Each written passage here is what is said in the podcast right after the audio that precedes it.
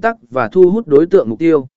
Đo lường hiệu suất là một phần quan trọng của chiến dịch content marketing để đảm bảo rằng bạn có thể đánh giá được sự thành công và điều chỉnh chiến lược của mình dựa trên dữ liệu thực tế. Dưới đây là một số cách để đo lường hiệu suất của chiến dịch content marketing. Một lưu lượng truy cập, chạp phịp mẹ tít.